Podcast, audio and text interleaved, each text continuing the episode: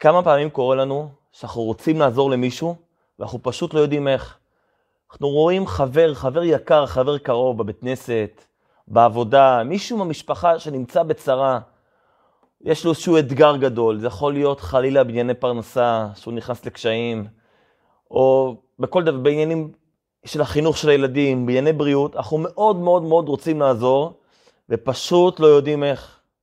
אני לא אשכח, חוויתי את זה פעם, לפני משהו כמו עשר שנים, אבא של חבר טוב נפטר, הוא עבר תקופה קשה, והיו כמה שהציקו לו בכל מיני דברים, ורציתי לעזור לו. הצטערתי כל כך בצער שלו, ממש הצטערתי, ולא ידעתי מה לעשות. איך אני מוציא אותו מה, מהבור הזה, מה, מהצער הזה? מה התפקיד שלי? האם יש לי תפקיד? האם אני יכול לפתור לו את הבעיה? האם אני יכול להוציא אותו קצת מה, מהחוסר, מהחוסר שמחה, מהצער הגדול שאותו הוא חווה כעת? אנחנו נלמד בפרשה שלנו שיש לנו דרכים חשובות מאוד מאוד מאוד בהרגשה של השני, בחשיבה על השני, באיך אנחנו ממש יכולים לעזור למישהו אחר לצאת מצרה, לצאת מבעיות, יש לנו דרך. אנחנו נמצאים בפרשת משפטים. ופרשת משפטים היא כמו מובלעת כזו בין פרשת יתרו שבה קיבלנו את התורה, לבין סוף פרשת משפטים, שמשה רבינו עולה ומקבל את לוחות הברית, ושבוע הבא זה פרשת תרומה, שבו עם ישראל בונה את המשכן, בונה את המשכן עבור הקדוש ברוך הוא. ופרשת משפטים שמדברת על אה, דינים, מה קורה אם למישהו יש אה, עבד עברי או עבד כנעני, האם יש, אה, הפרשה מספרת לנו על דינים של שומר חינם, שומר שכר, הבאתי למישהו, לוויתי, הלוויתי, עשיתי, המון המון דינים. ראיתי פעם שמסבירים שהפרשה הזו לא סתם הביאו אותה מיד אחרי מתן תורה. כי יש כאלה שחושבים שהתורה היא יפה ומקסימה וטובה, אבל היא שייכת לאברכים בבית המדרש, לרבנים, היא לא שייכת לחיים עצמם. והפרשה שלנו באה מיד אחרי מתן תורה, להבינו חברים, לתורה יש say, לתורה יש מילה על כל החיים. גם בענייני העבודה, בפרנסה, בחופש, בדברים המאוד, בדינים המאוד מאוד גשמיים. הרבי אומר שהפרשה שבוע שעבר היא פרשה 17 מספר בראשית, מחומש, מפרשת בראשית היא הפרשה מספר 17, ו-17 זה בגימטריה טוב. פרשת יתרו שבה קיבלנו את התורה, היא בגימטריה טוב, כי אין טוב אלא תורה. התורה זה הדבר הכי הכי טוב שקיים. הפרשה שלנו היא 18, היא חי. היא, היא הפרשה הי"ח חי מתחילת התורה, כי היא מדברת על החיים עצמם. היא מדברת איך אנחנו קמים בבוקר, ביום-יום שלנו, ויוצאים לעבודה, ו- ו- ו- ויוצאים לחופש כשצריך, ולקניות, ולסידורים, ואיך אנחנו בחיים עצמם חיים כל הזמן לפי התורה. אז זו הפרשה שלנו, ואחד מהדינים החשובים ביותר שמלווים אותנו וקובעים את סדר היום שלנו, שאותה אנחנו לומדים בפרשה, היא דיני בשר וחלב. אסור לאכול בשרי וחלבי יחד, והציווי הזה שנאמר לראשונה, הוא נאמר בעוד עוד פעמיים, והוא נאמר לראשונה בפרשה שלנו, מלווה אותנו. ניכנס לכל מטבח יהודי, ונראה שהציווי הזה אה, מרחיב לנו את המטבח. צריכים שני כיורים ושני מערכות כלים, ותמיד אנחנו, אנחנו קמים בבוקר, ואנחנו עושים חשבון, אני לא רוצה צהריים בשרי, כי אני רוצה לשתות נס קפה אה, אחרי צהריים. זה כל, הציווי הזה של בשר וחלב מלווה אותנו כל הזמן, גם בבית וגם בסדר יום וכל החיים. ציווי מאוד מאוד חשוב. יש לזה בעצם, בבשר וחלב, דבר ראשון זה, זה איסור שהוא מצד אחד הכי פחות חמור. למה הוא הכי פחות חמור? כל שאר האיסורים שאסור לנו לאכול אותם, אוכל לא כשר, אז, אז, אז אסור שהוא יהיה בכלל אצלנו. אני לא, אני לא אביא אליי למטבח אוכל לא כשר. בשר וחלב, כל אחד מש... לבד, מותר לי באכילה. אני יכול לאכול בשר לבד, להמתין את הזמן הדרוש ולאכול חלב, חלב בנפרד. זאת אומרת, זה דברים שמותרים, רק שאני אקפיד להפריד. שלא כמו שאר האיסורים שהם אסורים, לאכול בשר לא כשר זה אסור, לא משנה מתי. בין אם אכלתי חלב, לא אכלתי חלב, אני אחכה, אני לא אחכה, זה אסור לי לעולמים. בשר וחלב כן מותר לי. בשר בנפרד וחלב בנפרד, בהפרדה הנכונה. אז מצד אחד זה הציווי, האיסור הכי קל. מצד שני הוא הכי חמור. דבר ראשון, הרחקות והקפדות שאנחנו צריכים לשים בין בשר וחלב, צריכים להיות מאוד מאוד משמעותיים, מכיוון שכמו שאמרנו, אנחנו אוכלים גם בשר וגם חלב, אז מרוב הרגל, אני עלול, איך אומרים, זה עלול מאוד מאוד להתערבב לי, לכן אני כל הזמן צריך להקפיד. במקרר להשתדל להפריד אותם, את הסירים, את המערכות, לעשות לי סימנים, מה הסיר החלבי ומה הסיר הבשרי. מאוד מאוד להקפיד, כשאני לא אבוא חלילה לאכול אותם יחד. אבל זה לא האיסור החמור, בגלל uh, שאני צריך מאוד מאוד להקפיד על ההפרדה הזו. הוא חמור כי התורה מצווה בו משהו שאין בו, הוא, הוא, הוא לא אסור בשאר הדברים, בשאר האיסורים. התורה אוסרת עלינו לבשל בשר וחלב. כל האיסורים, בשר לא כשר, או שאר הדברים שאסור לנו לאכול, התורה מצווה אותנו שאל תאכלו אותה. אבל אין לנו איסור על עצם הבישול. על עצם זה שלקחתי אה, בשר שהוא טרף ובישלתי אותו, זה מותר. אני יכול לבשל בשר אה, טרף, לתת אותו לגוי מתנה, לתת אותו לכלב שלי שיאכל אותו. אבל בשר וחלב הוא כל כך חמור, שאסור לי לבשל אותו יחד. אם לצורך העניין אני מבשל סיר בשר, ובטעות נשפך שמה חלב, חלב במידה ניכרת שהוא לא בטל בשישים, אני חייב מהר מהר לכבות האש, כי כל זמן שהאש דולקת, כל זמן שאני, ש, שהבשר והחלב מתבשלים יחד, זה כבר האיסור. מה קרה? למה התורה כל כך מחמירה בבשר וחלב, שלא רק שאסור לי לאכול את זה, אסור לי אפילו לבשל אותם יחד. יש הרבה הסברים כמובן, אבל הרמב"ן נותן לנו הסבר חשוב ביותר. הרמב"ן אומר, אתה יודע למה התורה ציוותה אותנו להפריד בין בשר וחלב? למה כתוב לא תבשל גדי בחלב עמו? החלב הוא זה שאמור לתת את החיים לגדי. גדי שהוא נולד, עגל שנולד, מאיפה הוא אוכל? מאיך הוא חי? ממה, ממה הוא מקבל חיים? מהחלב של אמא שלו. אומר הרמב"ן, אין אכזריות גדולה מזו לקחת את הגדי עצמו ולבשל אותו בתוך החלב. זאת אומרת, להרוג אותו דווקא במה שאמור לתת לו את החיים. דווקא במה, במה ש, שאמור אה, אה, אה, אה, אה, לגרום לו לגדול ולצמוח, דווקא בזה אני אהרוג אותו. דווקא בזה אני אבשל אותו, אין אכזריות גדולה מזה. אין צער גדול מזה. והתורה לא רוצה שנהיה אכזרים. התורה לא רוצה להרגיל אותנו שנעשה דברים והלב שלנו לא יתרגש מזה. לא יזוז. לקחת גדי, לקחת פרה, בקסר, ולבשל אותו במקום שבו הוא אמור דווקא לקבל חיים, זה אכזריות גדולה. זה צער גדול, ובגלל זה התורה לא רוצה שנבשל בשר וחלב ביחד. גם יכול להיות שזה, הבשר שאני מבשל, זה לא בחלב של האימא, זה חלב אחר. אבל התורה לא רוצה להרגיל אותנו למידת אכזריות כזאת גדולה. התורה רוצה שנרגיש את הצער של הבעל החיים, שהוא מתבשל, ולא שנבשל את הבשר דווקא במקום של בו מקור אחריות. התורה שמה דגש מאוד שלא נהיה אכזריים, שנהיה קשובים, שנרחם, שיהיה בנו מידת הרחמים. הגמרא מספרת על רבי יהודה הנשיא, שהיה צדיק. ופעם הוא ישב עם תלמידים שלו ככה בחוץ, באיזה פארק, ישבו ו... ו... ולמדו תורה. פתאום עגל קטן רץ לרבי יהודה הנשיא, ונכנס אותו ככה ישר מתחת לחליפה שלו, לגלימה שלו. מה קרה?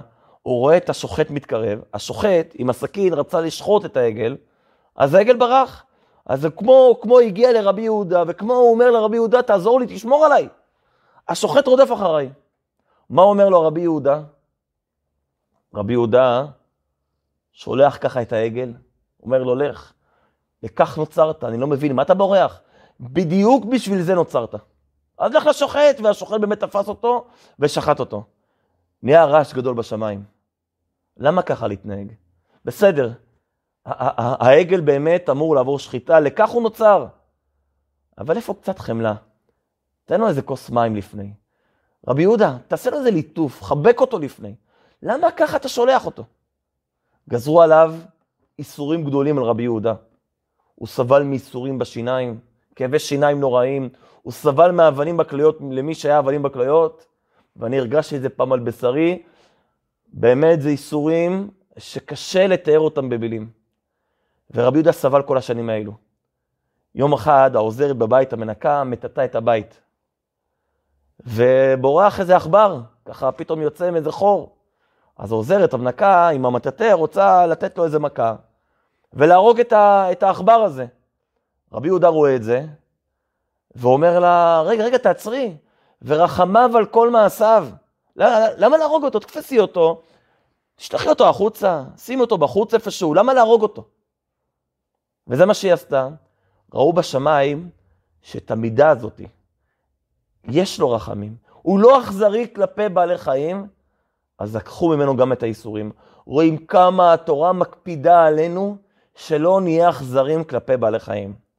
אומר לנו הרבי בליקוטי שיחות חלק ו', נשים לב, נשים לב כמה התורה מקפידה שלא נצייר בעלי חיים, שלא יהיו לנו מידת אכזריות כלפי בעלי חיים, אפילו אחרי שהם מתו כמו בשר וחלב. על אחת כמה וכמה אומר הרבי. כמה אנחנו צריכים להרגיש את הצער של השני.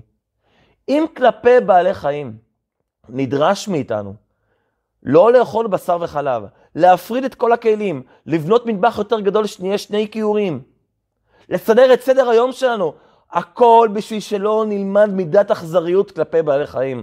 הכל בשביל שנרגיש את הצער של הבעל חיים. בוודאי ובוודאי, כשאנחנו נמצאים בעבודה, כשאנחנו נמצאים בבית, ואנחנו רואים את האישה, את הילד, את החבר בעבודה, חבר בבית הכנסת, את ההוא מהמכולת. אנחנו רואים אותו שמשהו מציק לו, כמה אנחנו צריכים לחוש את הצער שלו. כמה אנחנו צריכים להרגיש, להצטער ממה שעובר עליו. אם, אם מצער אותי הבשר והחלב, אם את התורה מצווה עליי, תצטער על הבשר והחלב, כמה אני צריך להצטער על החבר שלי, שהוא עובר משהו לא טוב. אני צריך להצטער, אבל לא רק להצטער, נדרש ממני פעולה אקטיבית. מה אני יכול לעשות? אני מצטער, אני רואה מישהו שכואב לו, מישהו שאיבד בן משפחה יקר, מישהו שנמצא במצוקה כלכלית, לא עלינו, והוא חווה קשיים גדולים מאוד. אני מצטער, אבל יש עוד משהו שאני צריך לעשות. יש עוד משהו שהפרשה מלמדת אותנו לקום ולעשות מעשה. וזה לא תמיד לתת כסף או לפתור בעיות בצורה פיזית. הפרשה מלמדת אותנו על מצוות ההלוואה. עם כסף תלווה את עמי, את העני עמך. כן, אומר רש"י, מה זה כשאתה צריך לתת הלוואה? אומר רש"י, כתוב, את העני עמך. מה זה את העני עמך? מה זה עמך? למה כתוב עמך? אומר רש"י, את העני עמך, כנס רגע לנעליים שלו. תרגיש, תהיה כאילו אתה בעצמך אני. כנס לנעליים שלו. תצטער בצר שלו. תרגיש מה הוא חווה כאילו אתה אני בעצמך. תחוש את זה. יש משל מפורסם על מלך, מלך גדול של מדינה גדולה, עשיר גדול, שאחד מהתחביבים שלו היה לצאת לציד ביערות. ויום אחד הוא יוצא לציד, והוא קצת הסתבך בדרך. הוא יצא, הוא רוכב על הסוס, והוא רודף עם הרובה אחרי כל מיני חיות. הסתבך בדרך, הוא מתחיל לחפש מאיפה, איך יוצאים מפה, ואז הוא שומע, הרים ידיים. אז הוא מרים ידיים, הוא רואה מאחוריו חבורה של שודדים, אומרים לו תרים ידיים, תעמוד ככה קרוב לעץ, ומורדים לו את כל הכסף, תביא את כל הכסף שיש לך, וכל התכשיטים, וכל ה... כל מה שיש לך. אז הוא נותן להם הכל, ואז הוא אומר להם, אוקיי, הבאתי לכם הכל, תשחררו אותי.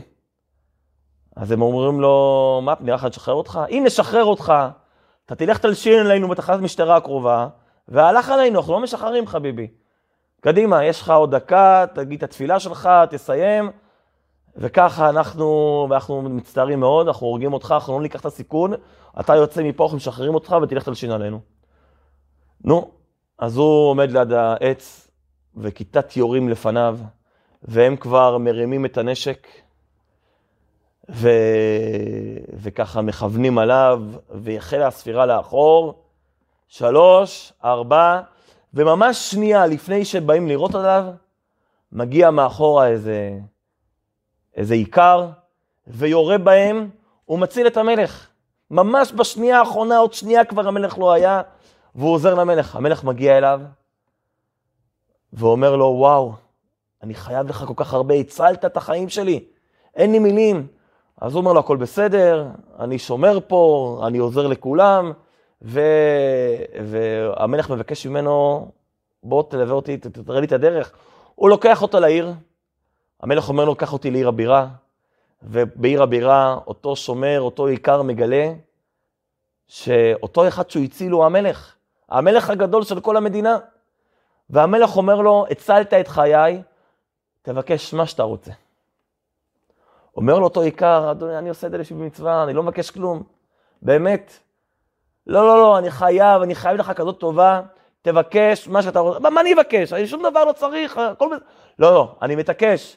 תבקש מה שאתה צריך, ואני אתן לך. אומר לו אותו עיקר, אתה יודע מה, יש לי בקשה. מעניין אותי לדעת, תגיד לי, מה הרגשת שהיית בפני הכיתת יורים, וממש עוד חצי דקה כבר היית בשמיים? מה הרגשת אז? שומע את זה המלך וכועס נורא. חוצפה. אתה שואל את המלך מה הוא מרגיש? זה מרידה במלכות, הוא אומר לעבדים שלו, חבר'ה, תפסו אותו, דינו מוות. אני רוצה דינו בתלייה, בכיכר העיר. אבל המלך, מה עשיתי? חביבי, חבר'ה, תיקחו אותו, נגמר הסיפור. הם לוקחים את אותו עיקר, הוא לא מבין על מה יצא הקצף, אבל המלך ביקש, וזה מה שעושים, לוקחים אותו, שמים אותו ככה על עמוד התלייה, כורכים את החבל על צווארו, המלך ככה נמצא לידו, והתליין מתחיל לספור ככה לפני שהוא פותח את הבור ואותו אחד קופץ. שלוש, ארבע, החבל מתהדק, ואז המלך אומר, יצרו, יצרו, יצרו, יצרו. המלך מגיע לאותו אחד, לאותו עיקר, ואומר לו, עכשיו אתה מרגיש מה אני הרגשתי? רציתי שתרגיש באמת מה אני הרגשתי כשהייתי בפני כיתת היורים. אם הייתי מספר לך, אז היית שומע, אבל לא היית מרגיש באמת. אני רוצה שתרגיש. אני רציתי שתחווה אותה חוויה, שבאמת תרגיש מה עברתי. לא הייתה ברירה, הייתי חייב לשים אותך בדיוק באותו מצב.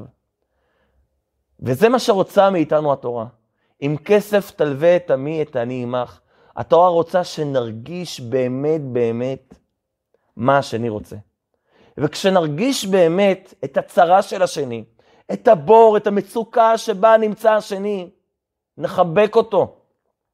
ניקב באמת את הכאב שלו, נוכל לנוחם אותו בדברים, נוכל להקשיב לו, כי לפעמים כל מה שהשני צריך ממני זה חיבוק, זה הקשבה, זה שאני אהיה שם בשבילו, שאני אוכל להקשיב. לאו דווקא לעזור במובן הפיזי, לתת צדקה, לעזור לשני, זה לא תמיד במובן הפיזי, להעניק לו, לתת לו משהו, הנה, אין לך ועכשיו יש לך. לתת צדקה זה הרבה פעמים לפתוח את הלב. אנחנו יודעים איזה צדקה עשה יוסף הצדיק כשהיה בכלא. מה, איזה צדקה הוא עשה? פתח את הלב, הקשיב לשר המשקים ושר האופים כשהם היו במצוקה. חז"ל אומרים שגם אותה צדקה עשו עם ישראל במדבר. במדבר לכולם היה הכל, לכולם היה את המן, לכולם היה אוכל. איזה צדקה אפשר לעשות? אפשר לעשות צדקה? בוודאי שאפשר. שב עם השני לכוס קפה, שישפוך את הלב. יש אנשים שהולכים לפסיכולוג, כי הם צריכים ללכת לפסיכולוג.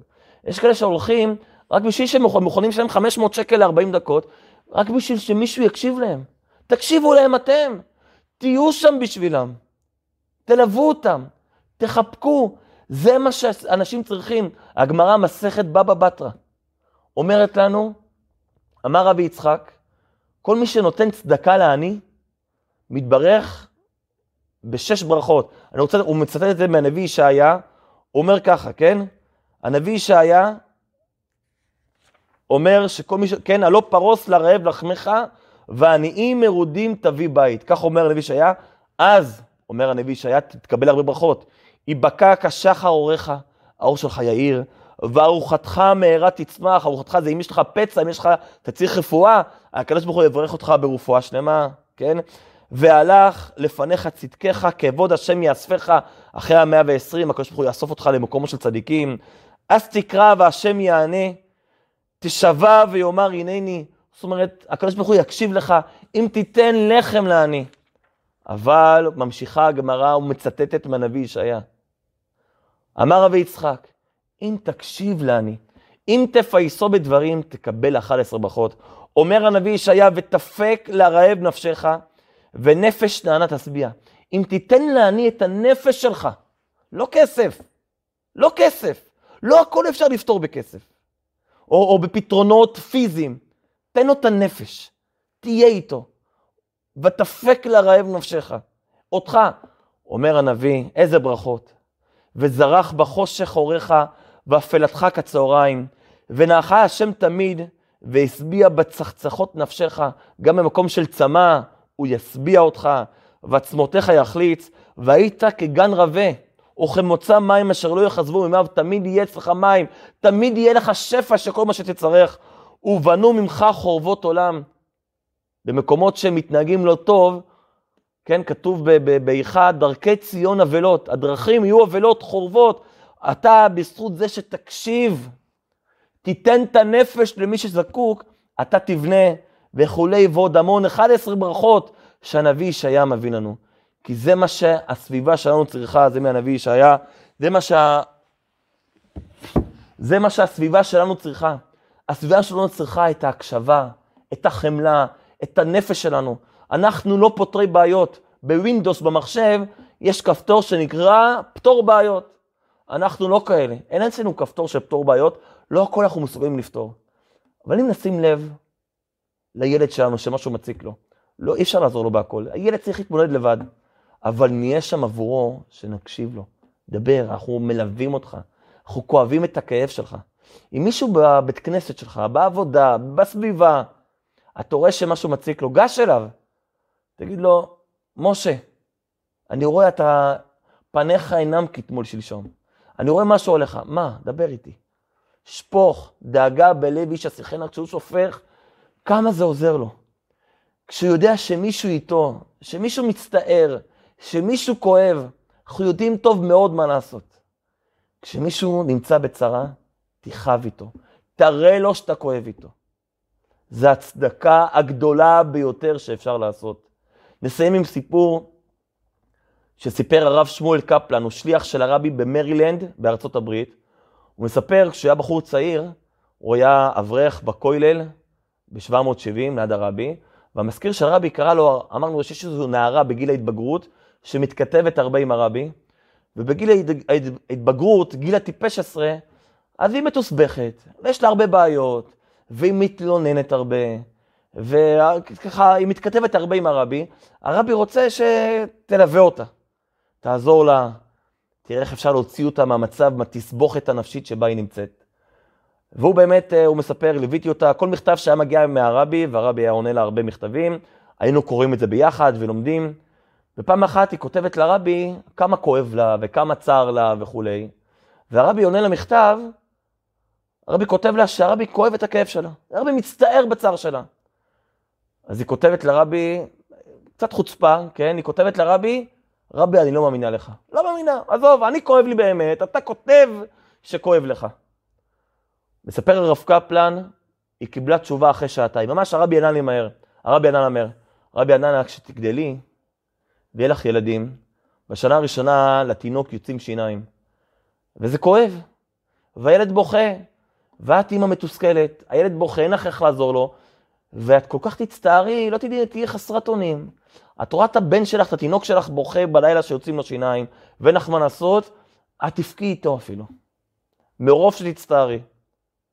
אומר רבי, שתגדלי ותצטערי בצער של התינוק שלך, תביני שזה בדיוק אותו צער שאני מצטער עכשיו. זה בדיוק כמו שאימא מצטערת על הצער של התינוקות שלה, ככה גם אני מצטער באמת באמת בצער שלך. וימין ענה רבי. הרבי ראה השתתפות אמיתית וכנה בצער של השני. לא מעט סיפרו, כשהם היו מדברים עם הרבי על צרות, קראתי על, אה, על כל מיני שסיפרו לרבי, על היהודים ברוסיה, שהם מאחורי סורג ובריח, וכשהיו מרימים את העיניים, היו רואים שהרבי בוכה. הרבי כואב, כי זה מה שאנחנו צריכים ללמוד מהפרשה, מהרבי. זה מה שאנחנו צריכים ליישם. לכאוב עם השני, לחבק ולעזור, להיות אוזן קשבת. בעזרת השם, כסף עולה, כסף בא וכסף הולך. אם ניתן למישהו את המאה דולר, לא תמיד זה יעזור. המאה דולר היום פה, מחר הם שם. אבל אם ניתן לו את הלב, הלב תמיד ילווה אותו. שיהיה בהצלחה לכולנו, שנזכה להיות אוזן קשבת לסביבה, ונזכה לגאולה שלמה.